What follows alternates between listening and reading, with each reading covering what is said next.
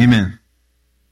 Today, we will be in John chapter 2, verses 13 through 25. You would join me as I read. The Passover of the Jews was at hand, and Jesus went up to Jerusalem. In the temple he found those who were selling oxen and sheep and pigeons, and the money changers sitting there. And making a whip of cords, he drove them all out of the temple with the sheep and oxen, and he poured out the coins of the money changers and overturned their tables. And he told those who sold the pigeons, "Take these things away. Do not make my Father's house a house of trade." His disciples remembered that it was written, "Zeal for your house will consume me." Verse 18. So the Jews said to him, "What sign do you show us for doing these things?" Jesus answered them, "Destroy this temple, and in 3 days I will raise it up." The Jews then said, "It has taken 46 years to build this temple, and will you raise it up in 3 days?" But he was speaking about the temple of his body. When therefore he was raised from the dead, his disciples remembered that he had said this, and they believed the scripture and the word that Jesus had spoken. Verse 23, now when he was in Jerusalem at the Passover feast, many believed in his name when they saw the signs that he was doing, but Jesus on his part did not entrust himself to them because he knew all people and needed no one to bear witness about man, for he himself knew what was in man. So when we think about who Jesus is, we usually think about the meek, mild, loving, caring, merciful, and graceful God, which he is all those things. Even the non-believer has an idea who God is, who Jesus is, and how he should act. There's even some people out there who have this picture of this long-haired, blue-eyed, hipster, hippie Jesus who is weak and skinny and not strong at all, and just kind of a blah. People think that's who Jesus is. But that's not the Jesus that we're going to talk about today. That's not who he is. In our section today, we're going to see Jesus is different. Jesus gets mad. Jesus gets angry. But I want you to see this. This is still who Jesus is. He is still who he says he is. You've heard the term Jesus is love. You've heard that? That's true. But Jesus is also wrath. Today in our passage, we're going to see a different Jesus that seems to be sometimes forgotten in our sermons, sometimes forgotten in our teachings. People don't like to talk about Jesus getting mad. It doesn't fit for them. It's not what they want to hear. It's not a popular subject. But it is my job up here as I preach to you, I've called to this, is to speak the whole truth of who Jesus is. Not just what makes you happy, but the whole of who Jesus is. Now I want to kind of look at our setting for a minute before we jump into things.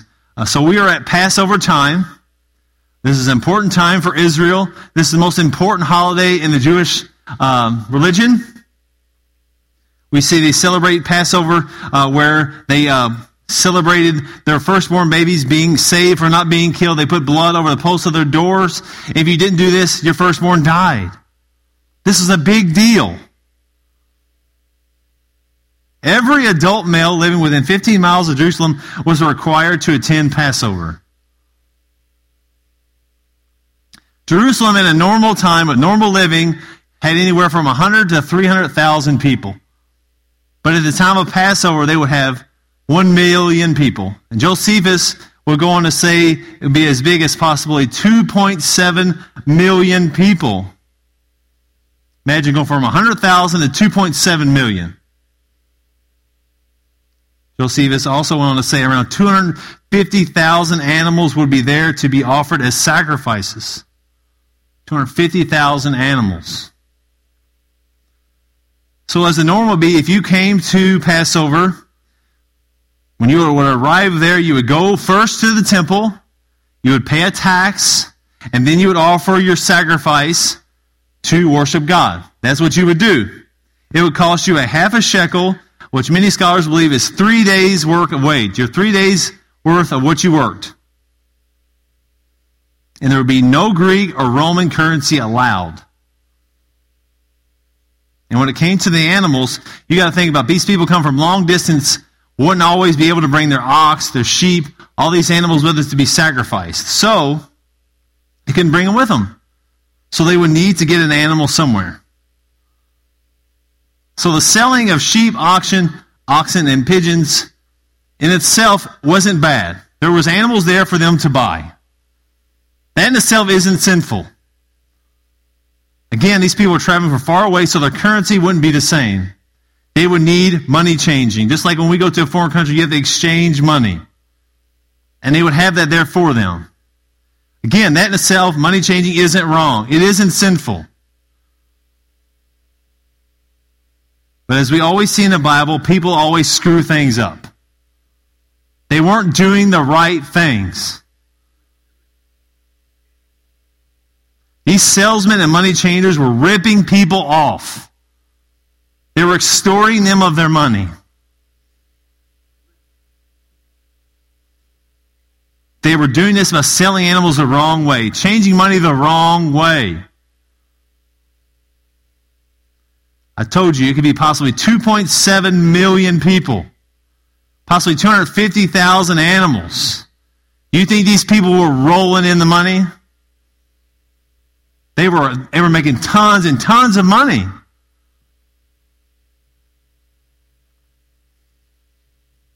Tons and tons of money.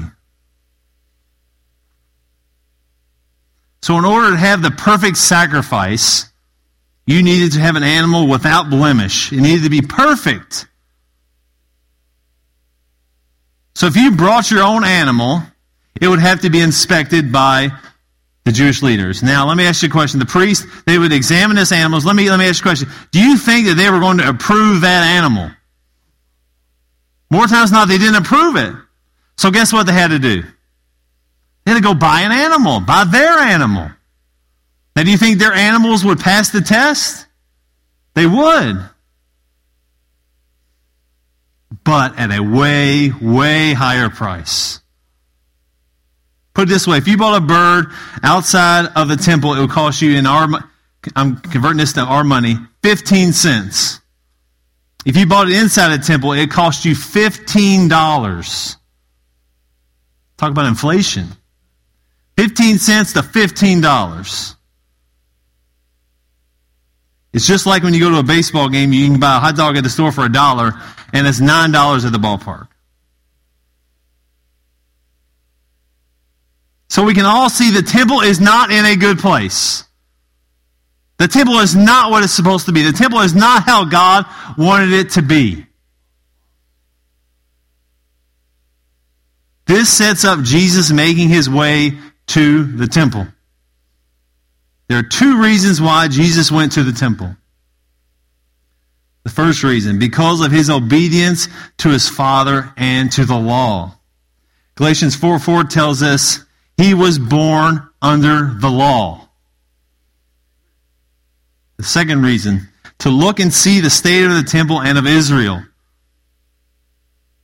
We see with Jesus, he deliberately disobeyed all the man-made traditions by the Pharisees. They were man-made. They weren't from God.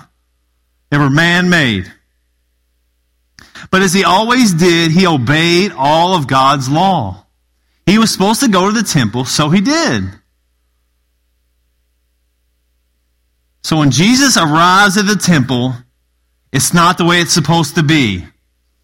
Think about this for a minute. You're Jesus, you walk into the temple, and you see this mess. We see that it is a glorified flea market. A place of business, the temple has become this. Look at verse 14. It says, in the temple he found those who were selling oxen and sheep and pigeons, and the money changers sitting there. So the question is, what did Jesus see? He saw a mess. He walks in and sees his father's house, and it has turned into a mess. He sees people overselling animals. He sees people getting ripped off. He sees the temple being defiled. This is what Jesus sees. You see in verse 14 the word found. In the Greek, it means eureka moment. He walks in and then it's his eureka moment to see his father's house being defiled. What a mess. So now we see Jesus is living. Think about when your dad used to get mad at you. You see the veins popping out of his neck. His nostrils were flaring. His heart was pounding. You guys know what I'm talking about? Anybody been there? I'm a dad. I've been there. That's what Jesus is. He is livid. He is ready to take out the whole religious establishment by himself. Nobody else is going to do it but him. He saw what has become of the temple, and he was rightfully angry. He sees how bad it is and what it has become. Revelation 1:14 talks about his eyes were like a flame of fire. He sees and peers into the hearts of the people at the temple. He sees inside them and sees their hearts. And he sees and knows how their hearts are. Let me tell you, he sees and peers into the hearts of every church around the world, all the people in these churches. He sees your hearts. He sees that the churches who have become a business.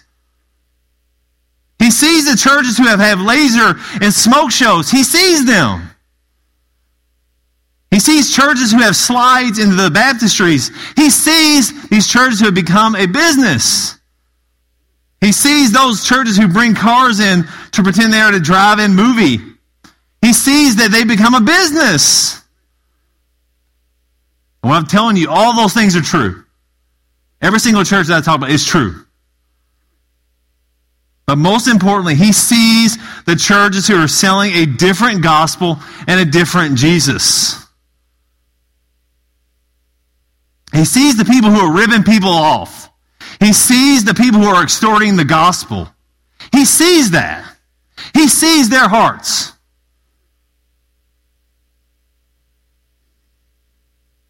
We have covered what he saw. Now let's look at what he did. What did Jesus do? He cleaned house. Let's look at verse 15 and 16. And making a whip of cords, he drove them all out of the temple with the sheep and oxen, and he poured out the coins of the money changers and overturned their tables. And he told those who sold the pigeons, take these things away. Do not make my father's house a house of trade. Now let's look at the first part of verse 15. Now, he took time to make a whip. Now I want you to think about when you get mad, all of us in here get mad, do you have time to make a whip? I want you to think about this. Okay, so he had to look around and find strands to make a whip. All this while he's being mad. Think about when you're mad, do you have time to find stuff and make a whip? Who in here can do that when they're mad? I can't.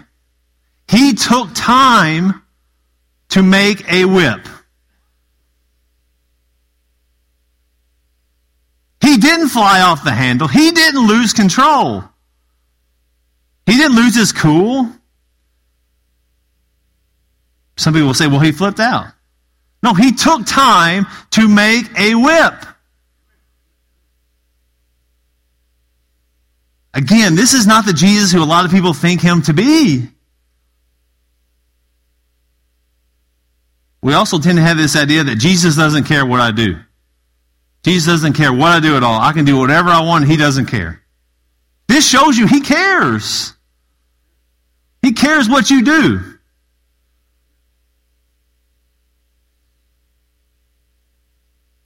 I want you to also see, I learned this in my studies, we see that he doesn't let the birds loose or become lost. He didn't get rid of the money. They could have picked it up off the ground, and animals he drove out could be collected again. He wanted to make his point. He made his point clearly. His point is, do not turn a place of worship into a business, into an emporium. Emporium is a place where you can make an easy and quick buck. That's his point. Don't turn the house of God into a place of business. Again, Jesus is angry. But the question is, well, how can Jesus be angry? That doesn't fit the model. How can Jesus be angry? These 3 points, I love these and I learned these in my studies as well. It says, first point, we have to see genuine love is compatible with anger. Second point, genuine love is sometimes demonstrated by anger. Sometimes anger proves love is authentic. For example, I could declare my love for my wife, but if you saw me sit back and yawning and not caring when someone hurt her, would you believe that my love for her was real and that I loved her? Would you believe that I loved her? Jesus' love for his Father was real. It wasn't phony, but real. He didn't sit back. His love for his Father fueled his anger. His anger at the corruption of the temple. Again, he's not us. He is in control of his emotions. He knows exactly why he's mad. He knows exactly why he is angry and displays it, this is the key, without sinning. He is angry because they have desecrated his Father's house. The temple was built. It was dedicated to God. Solomon said it was an exalted temple for him, a place for God's dwelling forever. 1 Kings 8:13 says, I have indeed built you an exalted house, a place for you to dwell in forever. The temple went from a place where prayers were said and heard to the sounds of people getting ripped off. That's how far we have come. They have ruined the temple. The temple has been ruined. Jesus is calling out the corrupt worship that was going on in the temple. Ken Hughes says it like this, the way we worship reveals what we think of God. What did these people think of God that were in the temple? What did they think of him? They didn't think of him rightly. But Jesus thought rightly of God. He understood the holiness, the power, and the authority of God. He understood that rightly. This is why he was so passionate about what he did. It was his Father's house. This act of Jesus was an authoritative act, a strong act. There was no time to repent. There was no second chances at this time. He dealt with the sin that he saw. He dealt with that sin that he saw right there. He dealt with it. When he calls out God as his Father, he is stressing his authority to protect God's house. He is stating his only, his exclusive place as the eternal Son of God. That's what Jesus is doing here. So, next point. What did Jesus feel? Verse 17, his disciples remembered that it was written, zeal for your house will consume me. So we're going to look at what is zeal and what is consume. Zeal from the Greek is xylos, which where we see fiery, fire in your belly. We see the word consume is means to be eaten up with something, devoured, or overtaken and controlled by, suffering pain. You feel it so deeply. So we have zeal and consume. So the disciples remember Psalm 69:9, a messianic psalm. We see with David, who most believe wrote this psalm, was consumed with zeal for the temple. David was consumed, remember, consumed with zeal for the temple. So what? Guess what? The greater David. Jesus. Jesus is the greater David. David had his anger at the people because they were desecrating the temple as well. He was committed to his father. Look at the second part of Psalm 69:9. It talks about, and the reproaches of those who reproach you have fallen on me. David is saying, whoever blasphemes God against God, it falls on him because he is so identified with God, his God. But this points more to Jesus, who has eaten up with zeal, what is first consuming him, the glory of God, because they're blaspheming the glory of God. They're not honoring his Father.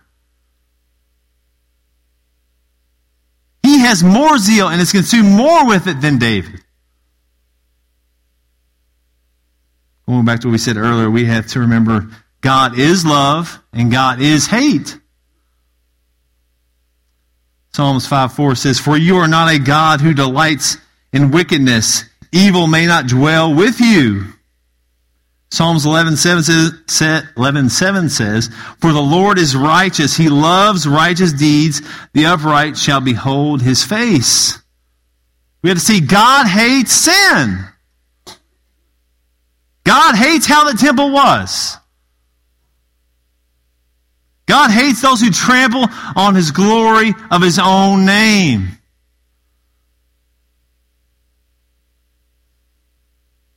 Next thing we see, so Jesus gave them what they wanted. Verses 18 through 20. So Jesus said to him, what sign do you show us for doing these things? Jesus answered them, destroy this temple, and in 3 days I will raise it up. The Jews then said, it has taken 46 years to build this temple, and will you raise it up in 3 days? The religious leaders were outraged. They were like, who do you think you are? Coming here and doing what you did. What gives you that authority? They're challenging Jesus' authority. They wanted a sign. So guess what? Jesus gave them one. He says, destroy this temple, and I will raise it up in 3 days. They want a sign of his authority. That's what these religious leaders want. So pretty much saying this in layman's terms, they're going to have to knock down the temple and see if he will rebuild it in 3 days. Jesus is laying out like, how bad do you truly want a sign? How bad do you want it? Go ahead, knock it down. I will rebuild it. They missed it. They missed the sign. But the disciples understood this sign of his authority is his zeal. The zeal that consumes him for the passion that he has for his Father's house. But Jesus here wasn't talking about the temple.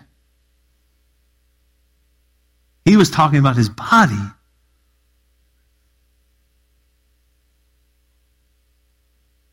Verses 21 and 22 says, but he was speaking about the temple of his body.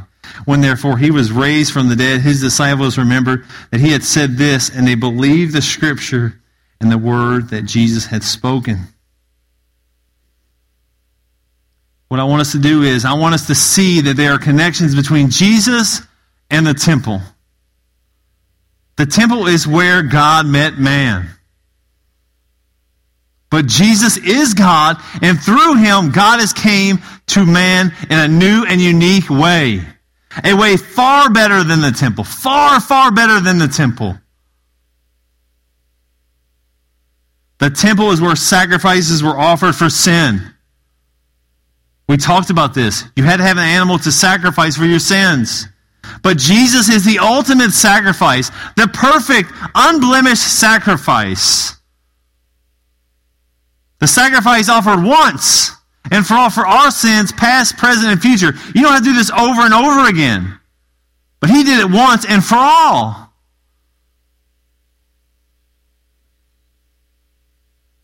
But the sign was when the Jewish leaders had torn his body, beat him, spat on him, punished him, hung him on a tree, and killed him. But the sign is that on the third day, he would raise himself up. He was no longer dead, but he was alive. John 10:17-18 says, "For this reason the Father loves me, because I lay down my life, that I may take it up again. No one takes it from me, but I lay it down, my own accord. I have authority to lay it down. I have authority to take it up again. This charge I have received from my Father." His resurrection is the ultimate sign of his authority. The ultimate sign. This is the primary truth of this passage. Jesus talked about his body and the tearing down of it. His body was and is the true temple of God. This is where we get redemption from. It's through Jesus. As I asked the band to come up, as I stated before, I don't want to rip you off. I don't want to sell you a different Jesus or a different Bible. I don't want to do that. But I have to tell you, all belief in him, all faith in him isn't real. There are people maybe sitting in here that don't have real faith. There's people in this world who don't. Jesus tells us that in 23 through 25. Not everyone has real faith. But the thing is, Jesus is the only one who sees your heart. He knows how man is. He's the only one that can look and see in your heart if it is real or not. I can't, you can't. But Jesus can. He sees what's in there. He sees what you don't see. 1 John 3:20 says, "For wherever our heart condemns us, God is greater than our heart, and he knows everything." He knows your heart perfectly. There's nothing in your heart he doesn't know. He knows if your heart is pure. He knows if it is true. He knows if you are following him or not. He knows if your faith is real. He sees those hearts who are hurting. He sees those hearts who are down and out. He sees those. He sees the hearts that are suffering. He sees those who have doubt. He sees those who have doubted him. If they doubt and see if Jesus is real, he sees that. And guess what? He saw every single person at that temple. He saw their hearts. He saw deep in their hearts. And guess what? He died for people just like the people at the temple.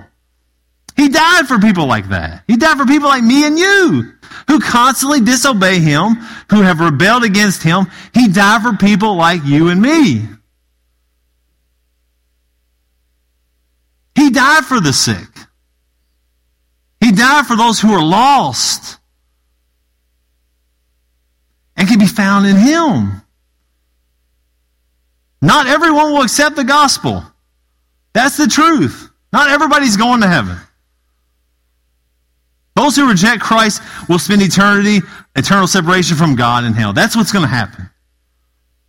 That's me being honest with you. That's me trying to love you, in fact, to show you the truth that there is a hell. That is real.